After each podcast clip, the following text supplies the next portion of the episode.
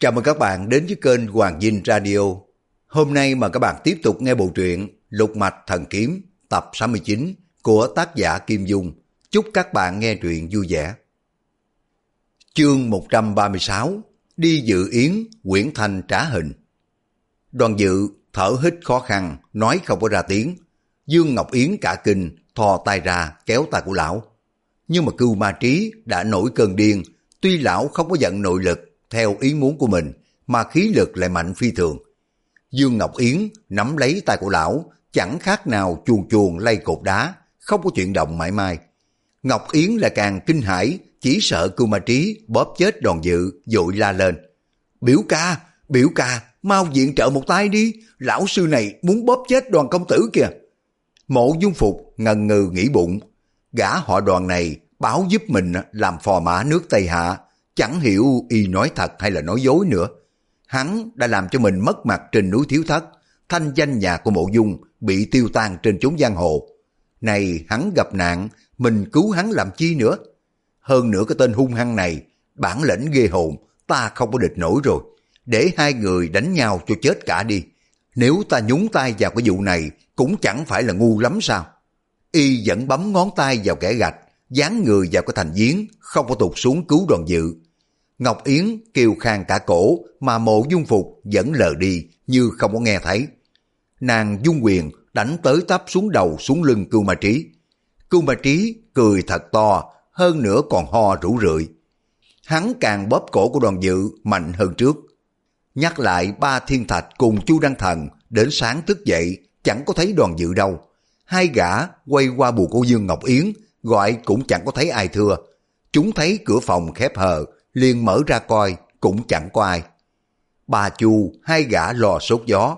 Chu Đăng Thần nói, tiểu chủ mình cũng một kiểu như là Dương gia, đi đến đâu là tình ái đến đó. Nhất định y cùng với Dương cô nương nửa đêm lén đi rồi, mà không biết đi đâu nữa. Bà Thiên Thạch gật đầu nói, tiểu Dương gia là người phong lưu lãng mạn, chỉ thích gái đẹp, chẳng có tưởng gì đến nước non. Y chung tình với Dương cô nương, ai cũng nhìn thấy rõ mà. Bảo y đi làm phò mã Tây Hạ, chắc y cũng chẳng có chịu nghe theo. Ngày trước Đức Hoàng thượng cùng Dương gia bảo y luyện võ thế nào, y cũng không có chịu. Sao bị bức bách gấp quá, y mới liền bỏ nhà đi biến. Chu Đăng Thần nói, chúng mình đành phải chia ra đường để mà rượt theo, cố ý khuyên y vậy, chứ biết làm sao bây giờ. Ba Thiên Thạch nắm chặt hai tay, nhăn nhó gượng cười. Chu Đăng Thần lại nói, bà huynh, ngày nọ Dương gia sai tiểu đệ đi tìm tiểu cô nương, tìm được y có phải là chuyện dễ đâu. Nào ngờ... Nói đến đây, y hạ thấp giọng xuống nói tiếp, tiểu Dương tử mê Mộc Quyển Thanh cô nương, hai người đang đêm lẻn đi. May mà tiểu đệ còn hên giận, ra đón đầu đường mới đưa được y về phục mệnh. Bà Thiên Thạch vỗ đùi đánh đét một cái nói, ôi trời, thế thì lỗi là tại Chu hiền đệ rồi. Hiền đệ trải qua một lần rồi, sao mà còn đi vào cái vết xe đổ vậy?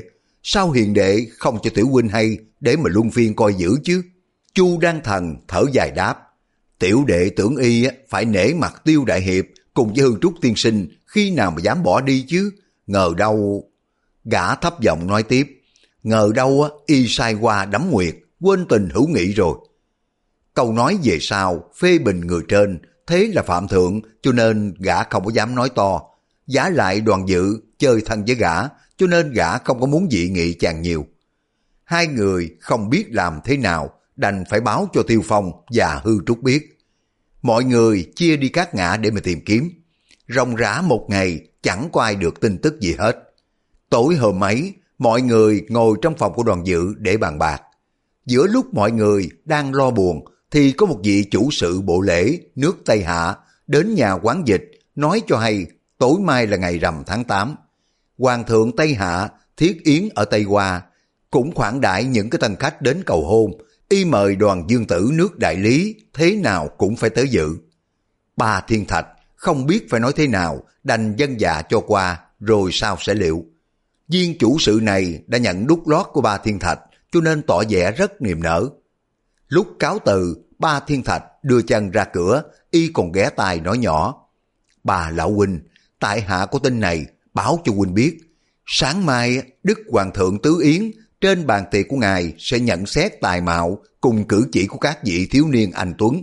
Sau yến tiệc, không chừng còn có một cuộc ngâm thơ vĩnh phú, bắn tên thi võ, để cho các giai khách tỷ đấu, đặng phân cao thấp. Vị nào mà được làm phò mã, sánh duyên cùng công chúa nương nương là một tay đặc biệt lắm mới được. Vậy thì bà huynh, dặn Đoàn công tử chuẩn bị cho cẩn thận nha. Ba Thiên Thạch vái chào tạ ơn, rồi lấy trong tay áo ra một đỉnh vàng, nhét vào trong tay của chủ sự. Ba Thiên Thạch tiễn chân chủ sự, rồi mới trở vào trong nhà tân quán, kể lại cho mọi người nghe. Gã nói tiếp, Trấn Nam Dương dặn đi dặn lại phải tìm cách sao cho tiểu dương tử lấy bằng được công chúa Tây Hạ. Anh em của mình không tròn phận sự thì chẳng còn mặt mũi nào trở về nhìn thấy dương gia nữa. Trúc Kiếm toét miệng cười nói, Ba lão gia, tiểu tỷ muốn nói một câu có được không? Ba Thiên Thạch nói, tỷ tỷ cứ nói đi.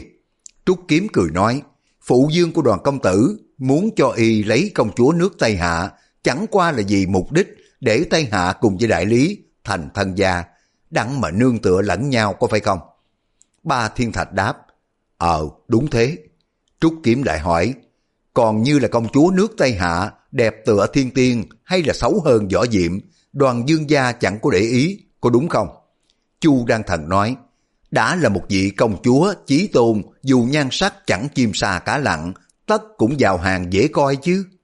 Mai Kiếm nói, chị em của tiểu nữ có ý kiến cần sao lấy được công chúa đưa về nước Đại Lý, còn tìm được Đoàn công tử kịp thời hay không cũng chẳng có quản ngại gì đến đại cuộc.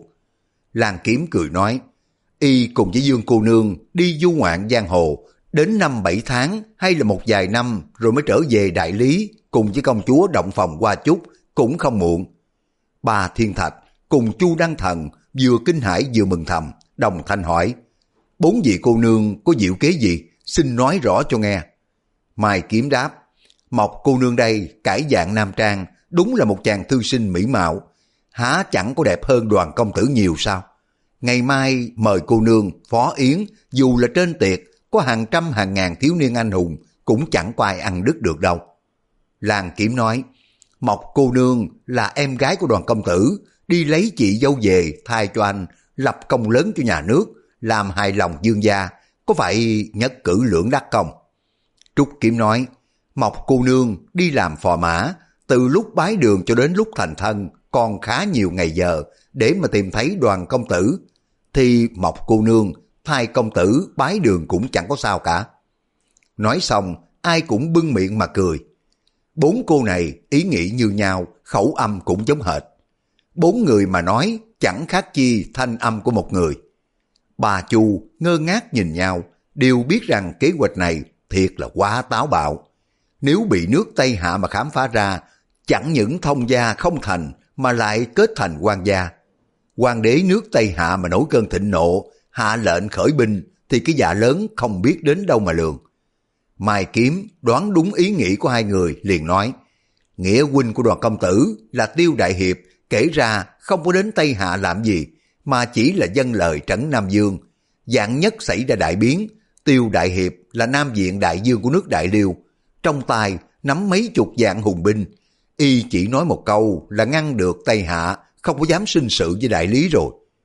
Ba Thiên Thạch là một trong tam công nước Đại Lý, thông minh có biến cực kỳ mau lẹ, y mới cầm quyền chính trong nước, làm việc rất chắc chắn. Y đã nghĩ đến Tiêu Phong là một tay viện trợ rất đắc lực cho Đại Lý, nhưng mà không tiện nói ra. Ba Thiên Thạch nghe Mai Kiếm nói vậy, lại thấy Tiêu Phong gật đầu. Cái gật đầu của ông bằng thiên binh vạn mã, y nghĩ thầm, mưu kế của bốn cô bé này như có vẻ trò trẻ, nhưng mà song ngoài kế ấy cũng không có phương sách nào khác rồi. Chẳng hiểu Mộc cô nương có chịu mạo hiểm không chứ?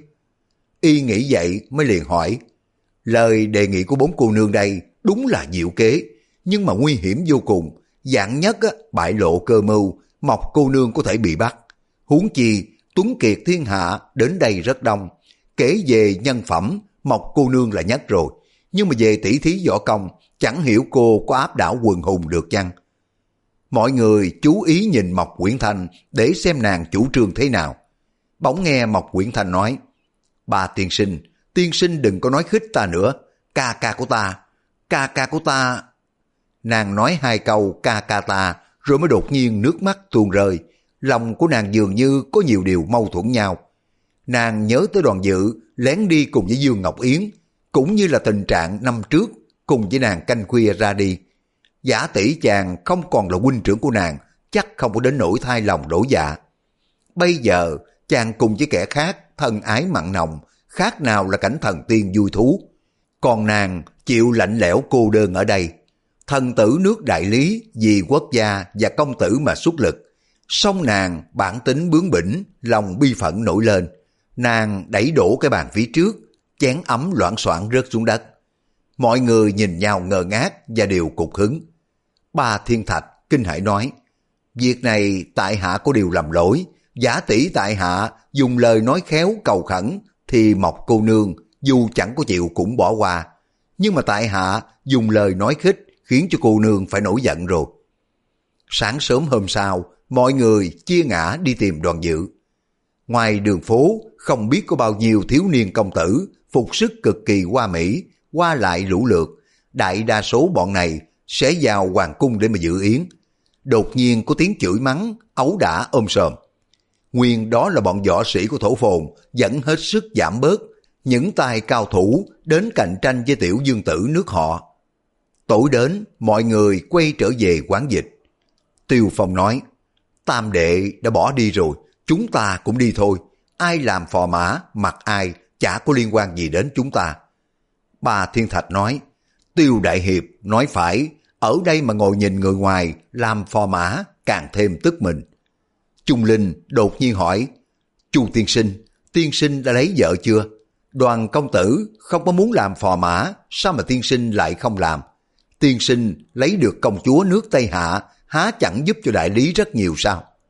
Chu Đăng Thần cười đáp, Chung cô nương khéo nói giỡn chứ, giảng sinh đã có vợ con rồi. Chung Linh thè lưỡi ra. Chu Đăng Thần nói tiếp, đáng tiếc là cô nương non mặt quá, lại là má lúm đồng tiền, chẳng có giống đàn ông con trai, không thì có thể thai cho ca ca được rồi. Chung Linh hơi giật giọng, sao? Thai ca ca của ta sao?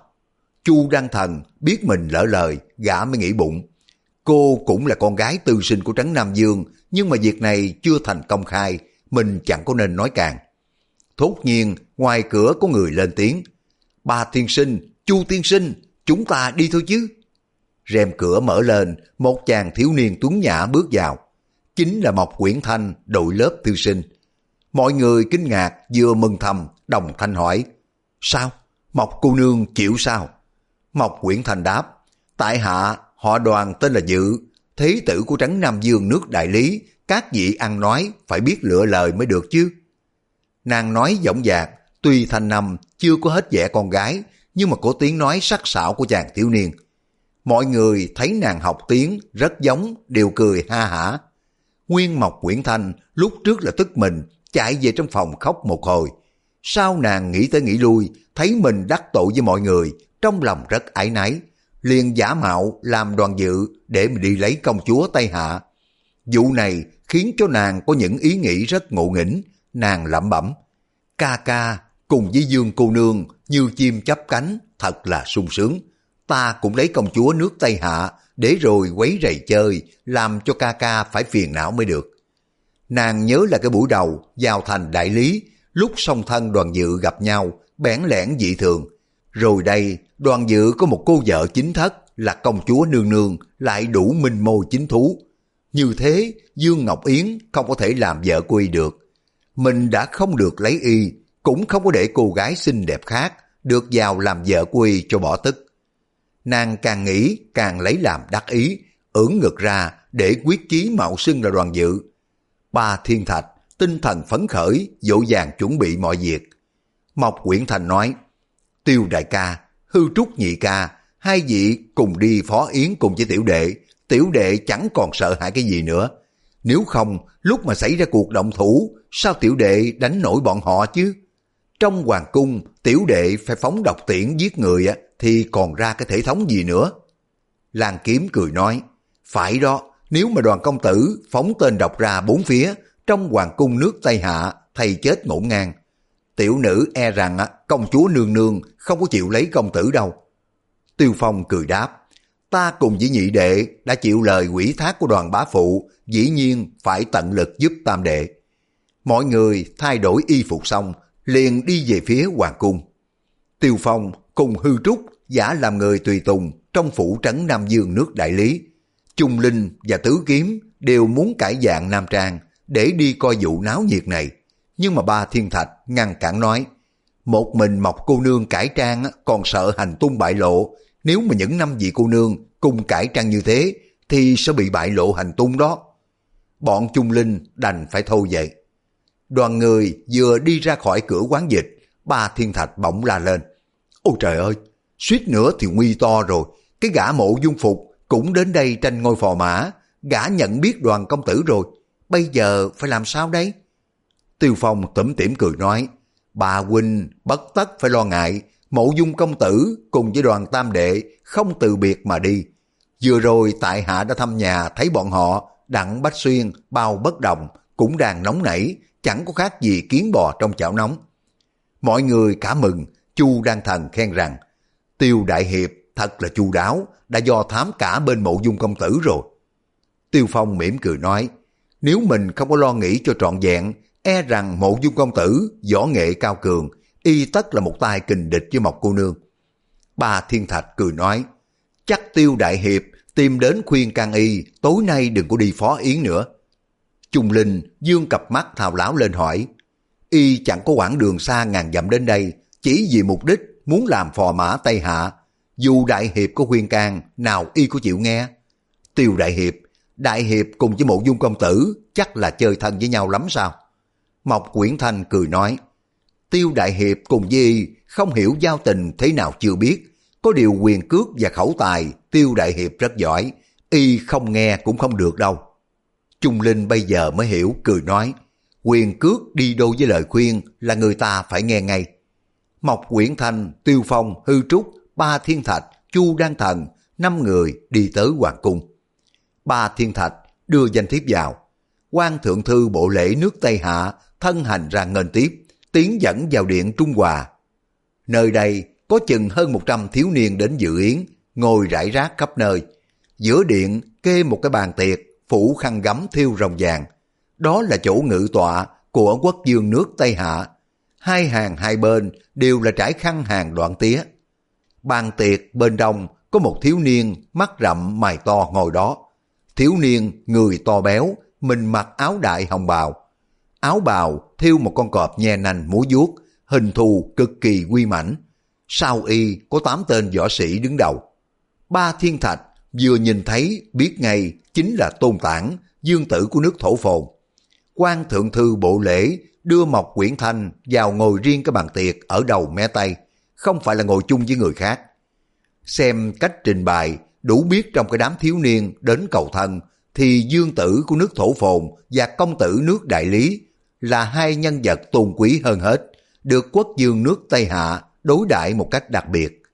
Ngoài ra, còn có quan to cùng với những người tuấn kiệt trong dân gian thì ngồi cùng một bàn.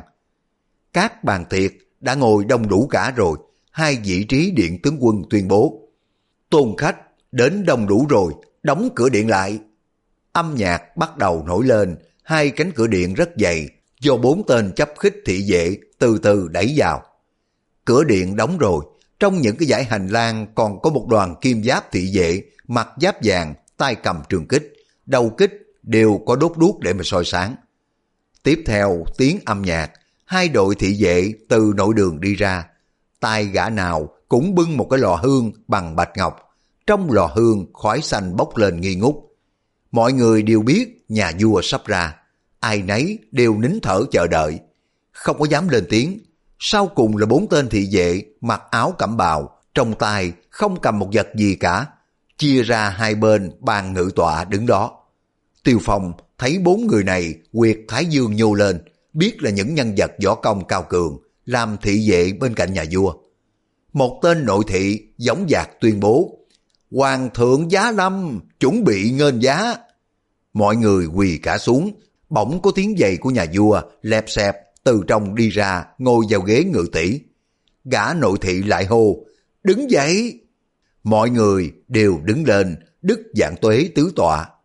Tiêu Phong quay mặt nhìn về phía hoàng đế, thấy thân hình của nhà vua không cao lớn lắm, song vẻ mặt cũng có dáng anh hùng, một nhân vật anh hùng ngoài cõi biên cương. Chương một trăm ba mươi bảy, mất nội lực, nhà sư tỉnh ngộ. Quan thượng thư bộ lễ đứng bên ngự tọa, mở cuốn trục ra lớn tiếng đọc. Thuận Thiên thừa giận, Quảng Thánh thần võ Tây Hạ hoàng đế xuống sắc chỉ. Các khanh nghe lời hiệu triệu, từ xa đến đây, trẫm rất khen ngợi, ban ngự yến, khâm thử. Mọi người đứng dậy tạ ơn. Hoàng đế nâng ly để lên môi, ra hiệu rồi mới dời chỗ ngồi, quay về nội đường.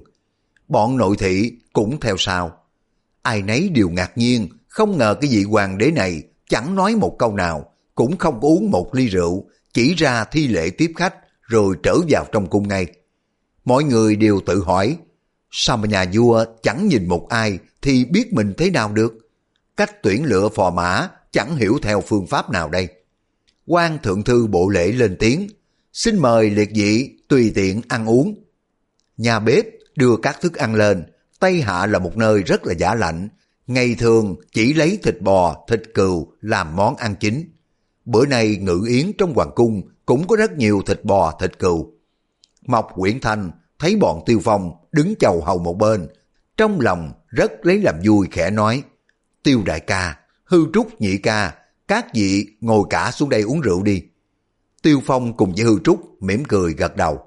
Mộc Quyển Thanh biết Tiêu Phong thích rượu, liền nghĩ ra một kế dãy tay nói, rót rượu đi. Tiêu Phong dâng lời, rót rượu vào trong bát. Mộc Quyển Thanh nói, ngươi hãy uống thử đi. Tiêu Phong sướng quá, đưa bát rượu lên miệng, uống một hơi cạn sạch.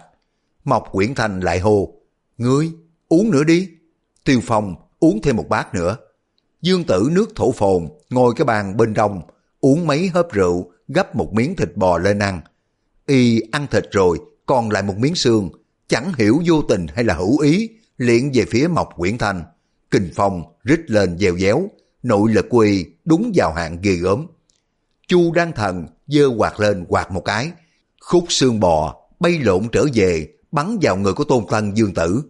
Một tên võ sĩ của Thổ Phồn giương tay ra chụp lấy, chửi đổng một câu, rồi mới cầm lấy một chiếc bát lớn liền lại Chu Đăng Thần.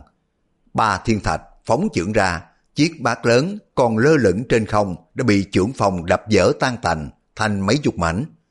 Những cái mảnh bát nhằm bắn vào bọn võ sĩ của Thổ Phồn. Một tên võ sĩ Thổ Phồn vội cởi áo ngoài ra, phất một cái, cuốn hết mấy chục mảnh bát vỡ vào bên trong áo. Thủ pháp của gã rất lanh lẹ. Mọi người đến lúc hoàng cung dự yến cũng đã nghĩ đến cuộc hội họp này chẳng có gì là hứng thú, yến ẩm chẳng có gì là ngon lành. Họ cầm chắc trong yến tiệc xảy ra một cuộc tranh đấu, nhưng mà họ không ngờ người ta chưa có nói đã đánh, chưa hầm hè đã động thủ rồi. Mọi người nhốn nháo cả lên, những tiếng dĩa bát chạm nhau loảng choảng. Đột nhiên có một tiếng chuông bong bong nổi lên. Hai hàng người từ trong nội đường đi ra, kẻ cao người thấp, chẳng có ai giống ai.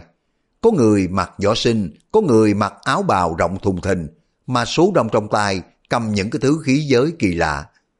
Một người mặc áo cẩm bào ra kiểu quan to của nước Tây Hạ lớn tiếng quát, đây là nội điện trong hoàng cung, các vị không có được vô lễ. Nhất phẩm đường tệ quốc không có thiếu gì tài hảo thủ, nếu như các vị cao hứng, từng người một đứng ra tỉ thí, chứ đừng có kéo bè đánh ẩu, không có được đâu. Bọn Tiêu Phong đều biết nhất phẩm đường nước Tây Hạ là nơi chiêu tập anh hùng hảo hán thiên hạ, và đã thâu nạp được vô số anh hùng hảo hán. Bọn Ba Thiên Thạch lập tức ngừng tay. Bát đĩa cùng đồ vật do bọn võ sĩ của Thổ Phồn luyện tới, bên này chỉ đón lấy, để xuống, không có ném lại. Người mặc áo cẩm bào nhìn Dương Tử Thổ Phồn dằn giọng nói, xin điện hạ ra lệnh cho thuộc hạ ngừng tay đi. Tôn Tản Dương Tử thấy quần hùng trong nhất phẩm đường ít ra cũng có đến dư trăm, nếu mà họ trở mặt động thủ thì mình sẽ lâm vào tình trạng quả bất địch chúng, liền vẫy tay một cái cho bọn thủ hạ ngừng tay lại. Quan thượng thư bộ lễ nước Tây Hạ nhìn viên quan mặc áo cẩm bào chắp tay kính cẩn hỏi, Hách Liên Chinh Đông, không hiểu là công chúa nương nương có điều chi dặn bảo. Nguyên vị quan mặc áo cẩm bào chính là tổng quản nhất phẩm đường tên gọi là Hách Liên Thiết Thụ, được phong làm Chinh Đông Đại Tướng Quân. Năm trước, y đã dẫn bọn võ sĩ của Nhất Phẩm Đường vào Trung Nguyên, rồi bị Mộ Dung Phục giả làm Lý Diên Tông tung hồng hoa hương vụ, làm cho bọn này phải hôn mê. Hách Liên Thiết Thụ bị thua bỏ về, y đã được thấy A Châu giả làm Tiêu Phong và Đoàn Dự giả làm Mộ Dung Phục. Bây giờ có Tiêu Phong thật và Đoàn Dự giả mà y vẫn không có nhận ra. Bọn Đoàn Viên Khánh, Nam Hải Ngạc Thần cũng về đầu Nhất Phẩm Đường vì họ có mục đích riêng. Không ngờ lúc này triều đình Tây Hạ phái cho bọn họ canh giữ phía ngoài Thanh Phụng Cát là chỗ ở của công chúa. Hách Liên Thiết Thụ lớn tiếng đáp, công chúa nương nương có chỉ dụ mời quý vị tân khách sau khi mà yến ẩm xong vào cả thư phòng bên ngoài Thanh Phụng Cát dùng trà. Các người nghe nói đều ồ lên một tiếng, Văn Nghi công chúa ở Thanh Phụng Cát, đó là một điều ai cũng biết rồi. Nàng mời hết thảy mọi người đến đó dùng trà để chính nàng lưu ý lựa chọn. Bọn thiếu niên thấy thế, ai cũng phấn khởi tinh thần, có ý nghĩ như nhau. Dù là không có trúng tuyển, nhưng mà cũng thấy được dung nhan công chúa. Người Tây Hạ thường đồn công chúa trăm nghìn vẻ đẹp, thiên hạ vô song. Mình đến đây được thấy mặt của nàng, thiệt là không có uổng một phen bạc thiệp. Dương tử nước Thổ Phồn là người nóng nảy nhất. Y đứng dậy nói, ngày nào mà chẳng ăn thịt uống rượu, bây giờ không có cần phải ăn uống nữa, chúng ta đi coi công chúa đã. Tám tên võ sĩ tùy tùng lên tiếng dạ ràng. Dương tử của nước Thổ Phồn nhìn Hách Liên Thiết Thụ nói, các hạ dẫn đường cho bọn ta.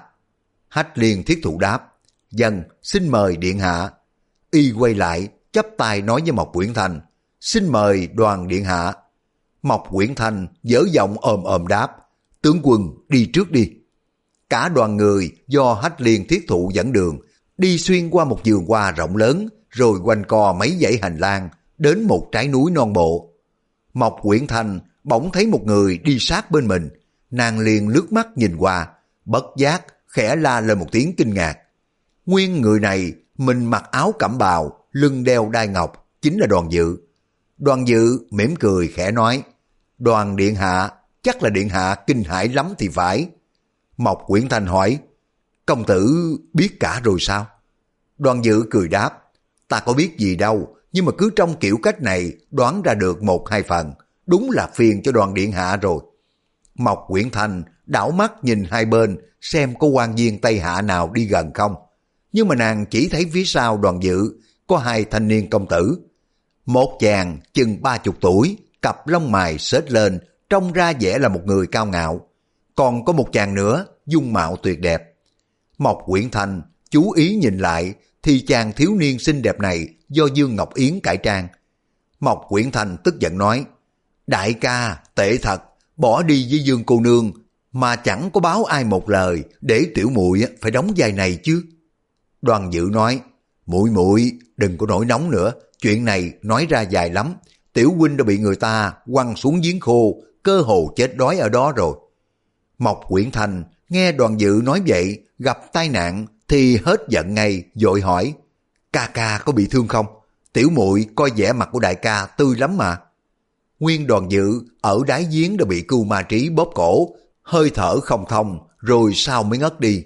Mộ Dung Phục dán lưng vào thành giếng, đứng trên cao, chỉ mong là Cưu Ma Trí bóp cổ Đoàn Dự cho chàng chết đi. Dương Ngọc Yến mới liều chết đánh Cưu Ma Trí mà vẫn không có làm cho hắn phải buông tay. Trong lúc nguy cấp, đột nhiên nàng há miệng ra, cắn vào vai bên hữu của Cưu Ma Trí. Cưu Ma Trí chợt thấy huyệt khúc trì bị đau nhói, nội lực trong người của hắn chạy tứ tung tràn ra ngoài. Từ lúc mà hắn đưa tay ra bóp cổ Đoàn Dự, nỗi tức bành trướng, toàn thân như là muốn nổ tung rồi. Tự nhiên nội lực có chỗ tiết ra ngoài, hắn cảm thấy trong mình khoan khoái.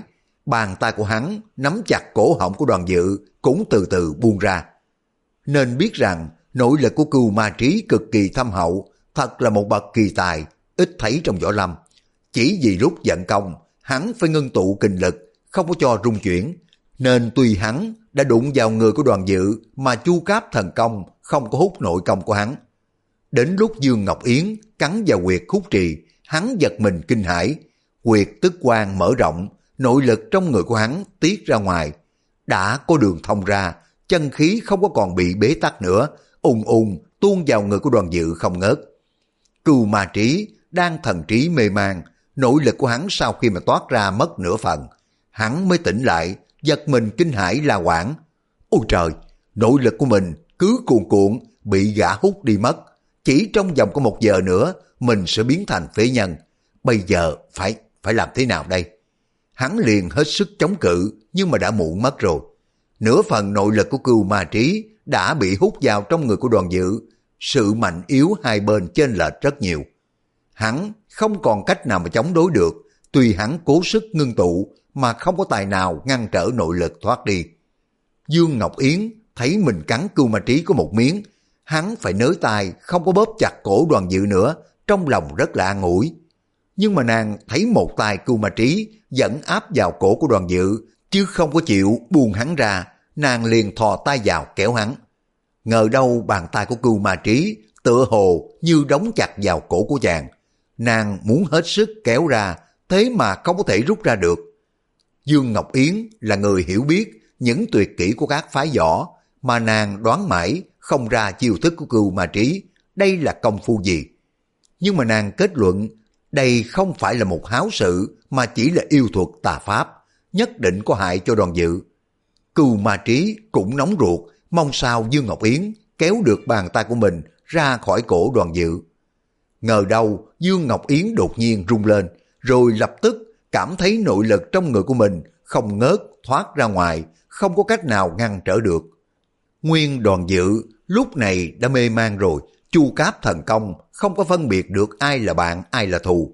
Chẳng những là Cưu Ma Trí bị hút mất nội lực, nó còn hút luôn cả nội lực của Dương Ngọc Yến. Một lát sau, cả Dương Ngọc Yến lẫn Cưu Ma Trí đều ngất đi. Mộ Dung Phục hồi lâu không có thấy tiếng tăm gì của ba người ở phía dưới, y gọi luôn mấy tiếng cũng chẳng có thấy ai trả lời, liền tự hỏi, phải chăng cả ba người chết rồi sao? Y nghĩ vậy, mừng thầm trong bụng, y nhớ tới mối tình giữa Dương Ngọc Yến cùng với mình, không khỏi đau thương. Sao y chợt nhớ ra cái điều gì, bất giác la lên. Ôi trời, chúng ta đã bị tảng đá phong tỏa miệng giếng, ba người kia còn sống thì cả bốn người hợp lực lại may ra có thể thoát nạn. Hiện giờ chỉ còn lại có một mình ta thì khó lòng mà thoát được. Các người muốn chết sao mà không chờ ra khỏi miệng giếng rồi hãy quyết sống mái chứ? Y Toàn nhảy xuống để coi kỹ, bỗng nghe trên miệng giếng có tiếng người huyên náo, thanh âm phức tạp, dường như đây là bọn nông dân Tây Hạ. Nguyên bốn người lục đục ở dưới đáy giếng từ nửa đêm đến bây giờ, trời đã sáng tỏ rồi. Những người ở trong làng đem rau cỏ vào thành Linh Châu, đi ngang qua cái giếng này. Mộ Dung Phục nghĩ thầm, dù có kéo bọn này lại cứu mình, nhưng mà dĩ tất họ chuyển được những cái khối đá nặng đến mấy nghìn cân sao? Họ lai chuyển không được rồi, chắc lại bỏ đi. Âu là mình phải lấy lợi để mà nhử họ rồi. Nghĩ vậy, y mới lớn tiếng gọi, tại hạ ở trong này, nếu như các vị cứu được tại hạ ra, tại hạ xin biếu ba ngàn lạng để các vị chia nhau. Tiếp theo, Mộ Dung Phục cất giọng thè thé lên nói, trong này có rất nhiều vàng bạc châu báu, lẽ đương nhiên ai có mặt ở đây cũng sẽ giữ một phần. Mộ Dung Phục còn giả vờ nói, đừng có để người khác nghe thấy nữa, vàng bạc châu báu tuy là nhiều, nhưng mà chia làm nhiều phần, mỗi người sẽ được ít đi. Y vừa nói, vừa dẫn nội lực cho thanh âm truyền ra ngoài thật mạnh. Bọn nông dân nghe rất rõ, ai nấy đều kinh ngạc vừa mừng thầm. Họ mới súng vào hết sức dần khối đá ra. Khối đá tuy nặng, nhưng mà đông người hợp lực cũng di chuyển được. Mộ Dung Phục không có chờ khối đá hoàn toàn chuyển ra khỏi cái miệng giếng. Y vừa thấy lộ ra một khe hở, đủ lách mình, liền chuồn mạnh lên, đánh vèo một tiếng, chui ra khỏi miệng giếng. Bọn hương nông giật mình kinh hãi, ai nấy trố mắt ra, mà nhìn cái người ở trong giếng chui ra ngoài chạy biến, chớp mắt đã mất hút rồi. Bọn dân quê cứ ngỡ là quỷ thần, tuy trong lòng sợ hãi, nhưng mà họ nghĩ đến tiền tài thì lại nổi lòng tham. Họ mới tiếp tục dâng mười mấy khối đá lớn sang một bên, rồi mới dùng dây thừng thả một đại hán gan dạ xuống đáy giếng. Người này vừa xuống tới nơi, thò tay ra mò một lúc, lập tức đụng phải Cưu Ma Trí. Trong lòng của gã vốn đã hồi hộp, cho nên vừa sợ thấy người, tưởng là người này là thây ma, y mới sợ hết hồn, vội giật dây cho người trên miệng giếng kéo lên. Mọi người vẫn không có nản lòng, bàn tính một lúc rồi đốt một cành thông để xuống soi xem. Xuống tới nơi, thấy ba cái xác chết nằm trong bùn lầy, không có nhúc nhích. Gã tưởng những thây ma này đã chết từ lâu rồi. Ngoài ra, gã chẳng có thấy vàng bạc châu báu gì hết. Bọn dân quê coi nhân mạng là việc tày đình, nếu để động tới tay của quan nhà, biết đâu chẳng có bị khép vào tội lấy của giết người. Ai nấy đều sợ dở mật bỏ chạy. Chẳng mấy chốc đã thấy bọn ngu phu ngu phụ đồn đại những cái tin giật gân. Cứ mỗi đêm trăng tỏ, bên giếng lại có ba người khắp mình bùn lầy lem luốc hiện lên. Ai nhìn thấy tất là mắc bệnh nhức đầu, phát nóng, phát rét, cần phải mở đàn để mà tế tự. Đến khoảng giờ ngọ, ba người mới dần dần tỉnh lại. Người tỉnh đầu tiên chính là Dương Ngọc Yến, vì công lực của nàng kém cỏi, cho nên tuy bị mất hết cũng chỉ có bao nhiêu, và nàng cũng chẳng có tổn thương gì mấy. Nàng nhớ tới ngay Đoàn Dự, lúc đó tuy trời đã vào ban ngày, nhưng mà đáy giếng tối mò, nàng không có trông rõ chi hết. Nàng đưa tay ra, sơ đụng phải Đoàn Dự, liền cất tiếng gọi. Đoàn Lan, Đoàn Lan. Không có thấy Đoàn Dự trả lời, nàng cho là chàng đã bị Cưu Ma Trí bóp chết rồi, liền gục xuống thay để mà khóc. Nàng ôm chặt lấy Đoàn Dự, vừa khóc vừa nói, Đoàn Lan, Đoàn Lan, đối với tiểu muội tình thâm nghĩa trọng, tiểu muội chưa có một lần nào niềm nở cùng với Đoàn Lan. Những mong sau đây các nương nhờ bóng cây, đồng thời để báo đáp ơn chàng, ngờ đâu Đoàn Lan lại chết vào trong tay của ác tăng chứ. Bỗng thấy Cưu Ma Trí lên tiếng, cô nương chỉ nói đúng có một nửa thôi, ta tuy là ác tăng nhưng mà Đoàn công tử không phải chết vì tay của ta. Dương Ngọc Yến cả kinh hỏi lại, chẳng lẽ biểu ca của ta đã hạ độc thủ sao? Lòng dạ quy độc ác đến vậy hả? Giữa lúc ấy, Đoàn Dự cũng tỉnh lại, nghe tiếng Dương Ngọc Yến nói bên tai thì trong bụng rất mừng, chàng lại cảm thấy người mình như được nàng ôm vào lòng, nên chàng không có dám nhúc nhích, sợ nàng phát giác đẩy mình ra. Cưu Ma Trí lại nói tiếp, Đoàn Lan của cô nương chẳng những là không có mất mạng về tay của ác tăng, mà trái lại suýt nữa ác tăng đã bị uổng mạng về tay của Đoàn Lan rồi. Dương Ngọc Yến xa nước mắt nói, đến lúc này lão còn nói giỡn sao? Lão không có biết ta đây lòng đau như cắt hả? Sao lão không bóp cổ của ta chết nốt cho rồi, để ta theo Đoàn Lan xuống cửu tuyền chứ? Đoàn Dự nghe miệng của nàng nói những cam thanh ân cần thấm thiết, trong lòng sung sướng vô cùng. Cưu Ma Trí tuy mất hết nội lực, nhưng mà tâm thần của hắn rất tỉnh táo và kiến thức vẫn siêu phàm như cũ. Hắn nghe rõ Đoàn Dự cố nín thở rất khẽ, biết ngay chỗ dụng ý của chàng, liền mới thở dài nói, Đoàn công tử, ta nghĩ lầm rồi, học cả bảy mươi hai môn tuyệt kỹ phái Tiêu Lâm, suýt nguy hiểm đến tính mạng, nếu không được công tử hút nội lực đi, thì ta phải phát điên lên mà chết. Bây giờ tuy ta mất hết võ công, nhưng mà còn bảo toàn được tính mạng, vậy ta phải tạ ơn công tử đã cứu sống cho. Đoàn Dự vốn là một người quân tử khiêm nhường, nghe Cưu Ma Trí nói tạ ơn không nhịn được liền nói, đại sư bất tất quá khiêm nhượng chứ, tại hạ có tài đức gì dám tự nhận đã cứu được tính mạng cho đại sư. Dương Ngọc Yến đột nhiên nghe thấy Đoàn Dự lên tiếng, nổi mừng biết lấy chi cần, nhưng mà nàng hiểu ngay chàng cố ý không có nhúc nhích để cho mình ôm lấy người của chàng, bất giác thẹn đỏ mặt lên, vội vàng đứng dậy tựa vào thành giếng. Cưu Ma Trí nói, lão tăng đây tuy là đệ tử của nhà Phật, nhưng mà lòng hiếu thắng mạnh hơn cả người thường, cái quả ngày nay do cái nhân ba mươi năm trước mà ra. Hỡi ơi, bây giờ còn biết nói sao được nữa chứ. Đoàn Dự trong lòng hoang mang, không có hiểu được Dương Ngọc Yến có giận mình không. Chàng nghe Cưu Ma Trí nói mấy câu chán đời, bỗng sinh dạ đồng tình với hắn, liền hỏi, sao mà đại sư lại thốt ra những lời chán nản như vậy? Lúc nãy trong người của đại sư khó chịu lắm, hiện bây giờ đỡ chưa? Cưu Ma Trí yên lặng hồi lâu không đáp. Hắn ngấm ngầm giận khí, quả nhiên là công trình mấy chục năm tu luyện đã bị mất hết trong một lúc.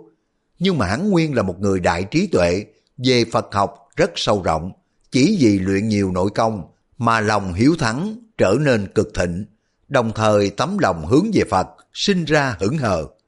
Bữa nay ngồi trong cái đống bùn lầy, hắn tỉnh ngộ lẩm bẩm, nhà Phật giới tham, giới sân, giới si, giới vọng mà mình đều đã phạm vào.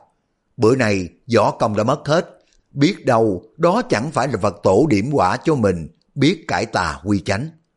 Hắn nghĩ lại từ đầu, tưởng đến những cái hành động trong mấy chục năm, mồ hôi toát ra đầm đìa.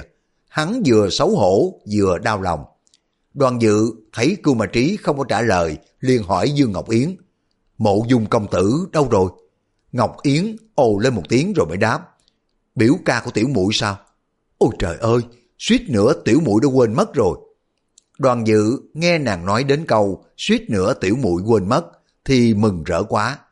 Chàng biết là trước nay nàng để hết tâm trí vào Mộ Dung Phục, mà hiện giờ hằng nửa ngày nàng không có nghĩ tới y nữa.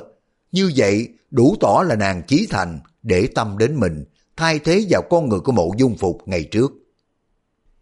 Chương một trăm ba mươi tám, vào giác phượng, quần hùng khiếp vía. Đoàn Dự đang lấy làm khoan khoái trong lòng, Cưu Ma Trí lên tiếng, công tử là người nhân hậu, sau này tất được hưởng hạnh phúc dồi dào. Lão tăng hôm nay xin cáo biệt, từ đây về sau xa cách ngàn trùng, e rằng khó có ngày tái ngộ. Cuốn kinh này xin gửi lại cho công tử, nếu khi nào tiện dịp, nhờ công tử trả lại cho chùa Thiếu Lâm giùm cho lão tăng. Lão tăng kính chúc cho hai vị nâng án ngang mày, trăm năm đầu bạc. Cù Mà Trí nói xong, đưa cuốn dịch cân kinh giao lại cho Đoàn Dự. Đoàn Dự hỏi, bây giờ đại sư định trở về Thổ Phồn sao? Cù Mà Trí đáp, cái đó chưa có nhất định, lão tăng hay đâu chầu đấy, về cũng nên mà không về cũng chưa có biết chừng. Đoàn Dự hỏi, Dương tử bên quý quốc đang đến Tây Hạ cầu thân với công chúa, đại sư không có chờ xong việc rồi hãy đi. Cưu Ma Trí mỉm cười nói, lão tăng muốn làm người thoát tục, còn chen chân vào cái chốn bụi trần làm chi nữa. Từ đây lão tăng hạt nội mấy ngàn, tới đâu hay đó. Lão nói xong cầm đầu dây rút thử thì biết là đầu trên đã buộc vào một khối đá lớn. Lão liền từ từ bám vào trèo lên trên. Cưu Ma Trí nhân kỳ giác ngộ, sao quả nhiên thành một bậc cao tăng nước Thổ Phồn. Đoàn Dự cùng với Dương Ngọc Yến ngồi đối diện nhau, yên lặng không có nói câu gì, nghe rõ cả từng hơi thở. Tuy hai người ở chốn bùn lầy, trong lòng cực kỳ quan lạc, chẳng có ai muốn ra khỏi cái giếng khô nữa. Hai người từ từ giơ tay ra, nắm lấy tay của nhau, tâm đầu ý hiệp, hai trái tim cùng hòa một nhạc điệu êm đềm. Hồi lâu sau, Dương Ngọc Yến lên tiếng, Đoàn Lan, tiểu muội e rằng Đoàn Lan đã bị thương ở cổ họng, chúng ta phải lên xem sao đã. Đoàn Dự đáp, ta chẳng có thấy đau đớn chút nào cả, cần gì phải lên dỗ chứ. Dương Ngọc Yến dỗ dàng nói, Đoàn Lan đã không có muốn lên, tiểu muội cũng ở lại đây bầu bạn với chàng. Đoàn Dự thấy điều gì nàng cũng theo ý của mình, không có muốn phản đối, thì chàng có ý chiều chàng, cười nói, nhưng mà để Yến muội ngồi mãi trong bùn lầy, há chẳng tội nghiệp sao? Rồi tay trái của chàng ôm lấy tấm lưng thon của Dương Ngọc Yến, tay phải kéo đầu dây. Sức mạnh của chàng vô cùng, chỉ hơi chuyển mình một cái, đã bay cao lên mấy thước.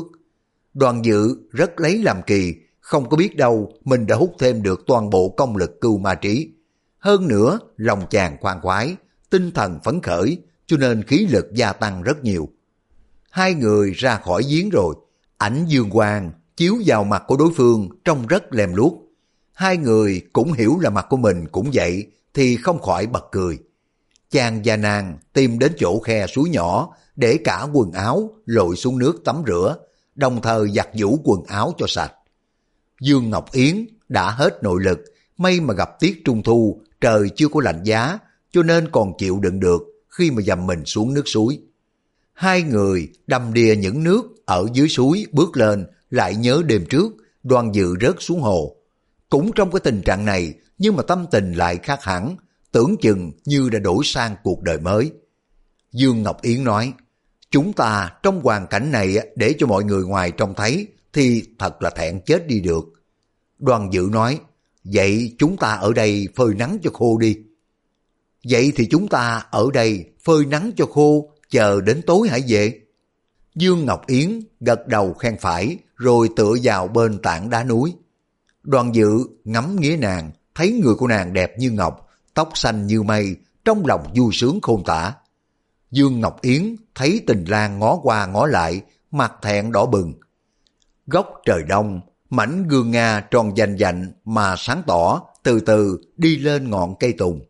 Đoàn Dự đang lúc vui sai, chợt nhớ tới Mộ Dung Phục liền nói, Yến muội, hôm nay tâm niệm của ta được đền bồi. Tưởng là thần tiên cũng không bằng, nhưng mà chẳng hiểu biểu ca của nàng đến cầu hôn công chúa Tây Hạ, việc biết có thành công chứ. Dương Ngọc Yến nguyên đã nặng tình cùng với Mộ Dung Phục, mỗi khi mà nàng tưởng đến tâm sự của mình, đau lòng muốn tự tuyệt. Bây giờ nàng đã biến đổi tâm tình, nhưng mà đối với Mộ Dung Phục không khỏi có một chút lòng vấn vương.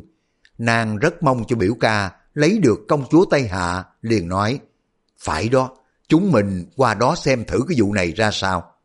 Hai người mới lật đật đi về phía nhà Tân Quán. Khi mà tới ngoài cửa, bỗng nghe trong bóng tối có tiếng người nói, các người cũng đến đây sao? Chính là thanh âm của Mộ Dung Phục. Đoàn Dự cùng Dương Ngọc Yến mừng rỡ đáp, phải rồi, té ra ca ca cũng ở đây. Mộ Dung Phục hắn vào một tiếng rồi mới nói, ta vừa mới đánh nhau với bọn võ sĩ Thổ Phồn, hạ sát hơn mười đứa. Chúng đã làm mất thì giờ của ta khá nhiều. Gã họ Đoàn kia, sao mà ngươi không tự mình đi dự yến? Nhờ một vị cô nương giả mạo làm gì chứ? Ta không có để cho ngươi giả quyệt đến thế đâu, nhất định phải nói toan cái vụ này ra. Đoàn Dự ngạc nhiên hỏi, cô nương nào mà lại giả trang làm tại hạ? Tại hạ thiệt không có biết gì hết. Dương Ngọc Yến cũng nói, biểu ca, Đoàn Lan cùng với tiểu muội vừa mới ra khỏi giếng. Nàng nói tới đây, nhận thấy rằng mình đã nói dối, vì nàng cùng với Đoàn Dự ra khỏi giếng còn quấn quýt với nhau bên suối nước hàng cả nửa ngày trời, thì không có thể nói là vừa mới ra được. Bất giác nàng đỏ mặt lên, may là trời đêm tối, Mộ Dung Phục không có để ý, không có biết vẻ mặt của nàng bẽn lẽn. Y còn mãi để tâm việc tới hoàng cung, nên y cũng không có để ý tới nàng đã hết bùng lầy, chứ không phải là vừa mới ra khỏi đáy giếng. Dương Ngọc Yến lại nói, y đã nhận lời giúp cho biểu ca một tay để thành hôn sự với công chúa Tây Hạ. Tiểu muội được một vị công chúa nương nương làm biểu tẩu thì cũng nức lòng hả dạ lắm rồi. Mộ Dung Phục tinh thần phấn khởi hỏi, biểu muội nói có thật không? Mộ Dung Phục sau khi mà ra khỏi giếng khô đã gặp bọn võ sĩ Thổ Phồn, rồi xảy ra một cuộc ác đấu. Tuy y đắc thắng, nhưng mà người đã mệt mỏi rồi. Y về đến nhà của Tân Quán, vừa đúng lúc bọn Mộc Quyển Thanh, Tiêu Phong, Ba Thiên Thạch đi ra. Mộ Dung Phục liền đứng nép vào chân tường để dò la động tĩnh, đồng thời tìm kiếm bọn Đặng Bách Xuyên, Công Giả Càng để mà trù tính kế hoạch. Thì Đoàn Dự, Dương Ngọc Yến về tới nơi. Mộ Dung Phục nghĩ thầm, cái anh đồ gàng này quả nhiên nhất tâm muốn lấy biểu muội của mình. Gã đã kết nghĩa anh em với Tiêu Phong, Hư Trúc, nếu chịu chân tình giúp mình, thật sự rất được việc. Bỗng nghe Đoàn Dự nói, Mộ Dung huynh là biểu ca của Yến muội, tức cũng là biểu ca của tiểu đệ. Biểu ca có việc gì khi nào tiểu đệ đứng bên ngoài tự thủ bàn quan? Mộ Dung Phục cả mừng nói, bây giờ chúng ta không có nên chậm trễ, phái người tới hoàng cung ngay mới được. Đoàn Dự còn nghe Mộ Dung Phục kể chuyện Mộc Quyển Thanh cái dạng nam trang, liền đoán ra mọi sự. Chàng nghĩ rằng mình đã mất tích rồi, bọn Ba Thiên Thạch, Chu Đăng Thần vì đã dân mệnh của phụ dương, không biết phải làm thế nào đây. Trong tình trạng cấp bách, họ đành phải nhờ Mộc Quyển Thanh cải trang thay mình đi cầu thân. Ba người về đến trụ sở của Mộ Dung Phục. Bọn Đặng Bách Xuyên thấy công tử trở về, mừng rỡ khôn xiết, ai nấy đều hấp tấp thay đổi y phục. Đoàn Dự không có muốn rời xa Dương Ngọc Yến. Mộ Dung Phục đành bảo Dương Ngọc Yến giả trang cùng đi vào cung. Lúc ba người dẫn bọn Đặng Bách Xuyên, Công Giả Càng, Bao Bất Đồng, Phong Ba Ác đến hoàng cung, cửa cung đã đóng rồi. Mộ Dung Phục khi nào mà chịu thôi, liền mới đi vòng ra phía ngoài, tìm chỗ vắng vẻ nhảy qua tường mà vào. Phong Ba Ác nhảy lên đầu tường Gã đưa tay ra nắm lấy tay của Đoàn Dự. Đoàn Dự tay trái ôm lấy Dương Ngọc Yến, nhảy tung lên một cái. Chàng đưa tay phải ra định nắm lấy tay của Phong Ba Ác. Không ngờ vừa nhảy một cái, hai người đã vượt cao khỏi đầu của gã đến ba bốn thước, rồi mới từ từ hạ xuống nhẹ nhàng như chiếc lá rơi, không một tiếng động. Mộ Dung Phục nhảy vào bên trong tường rồi. Trên mặt tường là Phong Ba Ác, ngoài tường còn có Đặng Bách Xuyên, Công Giả Càng. Cả mấy người nhìn thân pháp của Đoàn Dự khẽ la lên: "Ôi trời, khinh công tuyệt diệu!" Chỉ có Bao Bất Đồng không phục nói: "Ta cũng coi bình thường thôi." Mấy người nấp cả vào trong ngự hoa viên để ý dò xem ngự cung ở phía nào đang mà kiếm cách trà trộn vào. Ngờ đâu bữa nay ngự yến chỉ trong khoảnh khắc đã giải tán rồi. Những thiếu niên đến cầu hôn nghe lời mời của Giang Nghi công chúa đều đưa nhau vào Thanh Phụng Cát uống trà. Bọn Đoàn Dự, Mộ Dung Phục, Dương Ngọc Yến đang ở trong vườn hoa thì gặp được Mộc Yến Thanh. Bọn Tiêu Phong, Ba Thiên Thạch thấy Đoàn Dự bình yên trở về, vừa kinh ngạc vừa mừng thầm. Mọi người mới khẽ bàn định, việc cầu hôn bữa nay rất là đông người, dĩ tất nước Tây Hạ đã biết rõ chân tướng từng người, vậy cả đoàn cứ trà trộn vào Thanh Phụng Cát rồi sẽ liệu. Bây giờ thấy chính Đoàn Dự đến đây, càng không có sợ tiết lộ cơ mưu. Thấy người liền tiến vào ngự hoa viên, xa xa đã nhìn thấy một tòa lầu cát trong cái đám cây hoa rậm rạp. Bên lầu có treo hai ngọn đèn lồng rất trang nhã. Hách Liên Thiết Thụ dẫn mọi người vào đến cửa lầu, giọng dạc lên tiếng: "Giai khách tứ phương đến ý kiến công chúa." Cửa lầu vừa mở, bốn tên cung nữ đi ra, trong tay của mỗi cô đều xách một chiếc đèn lồng. Sau cùng một vị nữ quan mình mặc áo tía, tóc buông rũ lên tiếng: "Các vị từ xa đến đây thiệt là cực nhọc, công chúa mời các vị tiến vào Thanh Phụng Cát dùng trà." Tôn Tản Dương Tử đáp: "Hay lắm, hay lắm, ta đang khát đây. Vì muốn được ý kiến công chúa thì dù có đi xa đến đâu cũng chẳng quan tâm, làm chi có chuyện cực nhọc chứ." Vừa cười lớn vừa hiên ngang đi vào, hắn lướt qua mặt của mấy cung nữ mà tiến. Mọi người cũng tranh nhau kéo vào để tranh chỗ ngồi thuận tiện, càng gần công chúa càng hay. Trước Thanh Phụng Cát là một tòa đại sảnh, dưới thềm trải đệm da cừu rất dày, ở trên mặt đệm thiêu hoa ngũ sắc trông rất rực rỡ. Những cái bàn trà được bày thành hàng tề chỉnh, trên bàn có những hộp đầy nắp, bên cạnh hộp đều đựng một đĩa hoa xanh, đựng kẹo mứt cùng với các thứ điểm tâm. Ngoài ra còn có một chiếc bàn tròn phủ khăn gấm. Mọi người đều tưởng đây là chỗ ngồi của công chúa, liền tranh nhau đến ngồi gần. Đoàn Dự cùng Dương Ngọc Yến dắt tay nhau ngồi vào chiếc bàn nhỏ ở góc sảnh đường, thì thầm với nhau không hiểu nói gì. Mọi người đều an tọa rồi, vị nữ quan cầm dùi đồng nhỏ bé gõ vào một tấm bạch ngọc, tiếng len keng ba tiếng. Trong sảnh đường yên lặng hẳn lại, cả Đoàn Dự cùng với Dương Ngọc Yến cũng không có nói nữa, lặng lẽ chờ công chúa đi ra. Lát sau nghe tiếng ngọc bội len keng, tám tên cung nữ mặc áo màu lục từ nội đường đi ra, đứng hai bên. Hồi lâu sau, một thiếu nữ mặc áo màu xanh lạc thoăn thoắt đi ra. Mọi người mắt sáng rực lên, chăm chú nhìn thiếu nữ.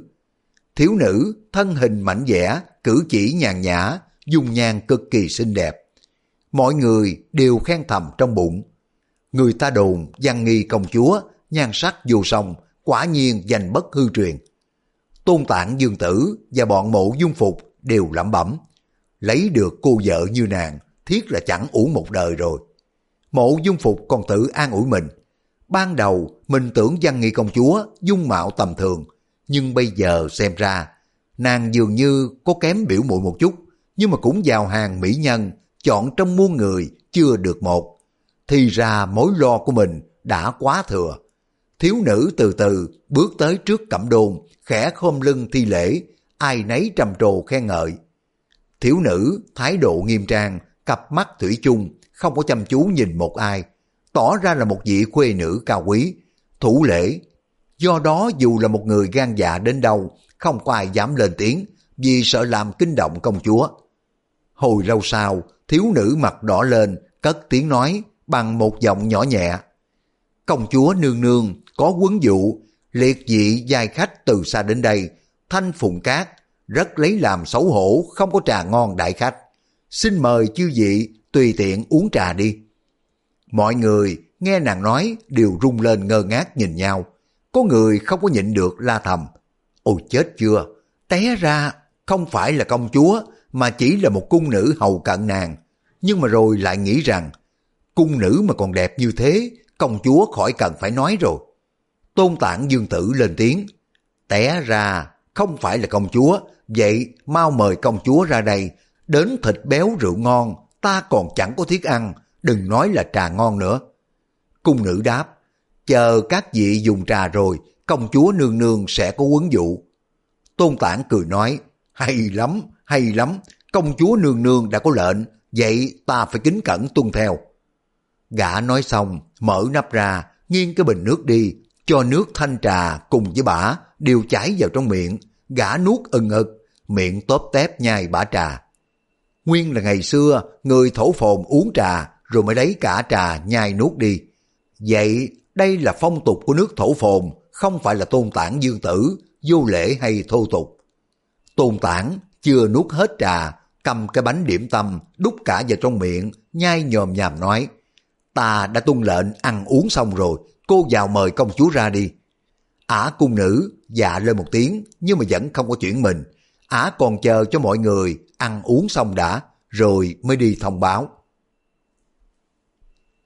Các bạn vừa nghe xong tập sáu mươi chín Lục Mạch Thần Kiếm. Cảm ơn các bạn đã quan tâm theo dõi. Hẹn gặp lại các bạn trong phần tiếp theo.